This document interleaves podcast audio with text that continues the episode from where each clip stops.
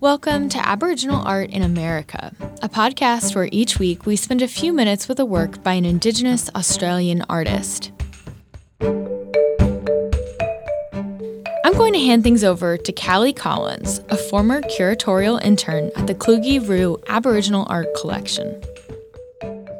Diver ducks dance upon a vibrating ceremonial ground around a still, dark waterhole. Amidst the dance, a diver duck plunges into the waterhole, and surfaces adorned with ceremonial clan designs, a fish in its beak. The dance continues, each bird descending into the waterhole one by one, returning with their prize, their breast painted.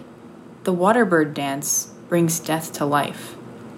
In truth, the fish are no prize, but the souls of Manharrngu clan members who have recently passed away, or rather, departed from the earthly realm the diver ducks are no ordinary birds either, but ancestral beings guiding souls crossing over.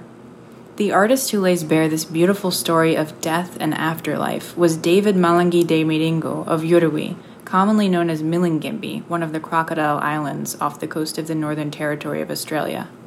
Malangi's waterbird dance depicts in rich ochres, white clay, and charcoal on bark the journey of a Manharrngu clan member to the realm of their ancestors.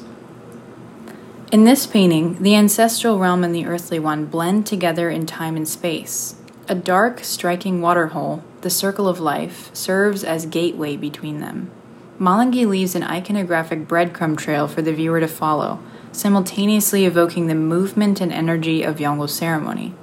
A path in brilliant yellow ochre studded with diver duck tracks leads up to the waterhole where souls wait to cross over, and Manharrngu clan designs form a runway welcoming them to the other side. Yolngu ceremonies practiced in the physical world are deeply meaningful and powerful links to the ancestral one. In Waterbird dance, ceremony creates a bridge between death, a dark cosmic unknown, and a bright teeming afterlife that parallels its earthly counterpart.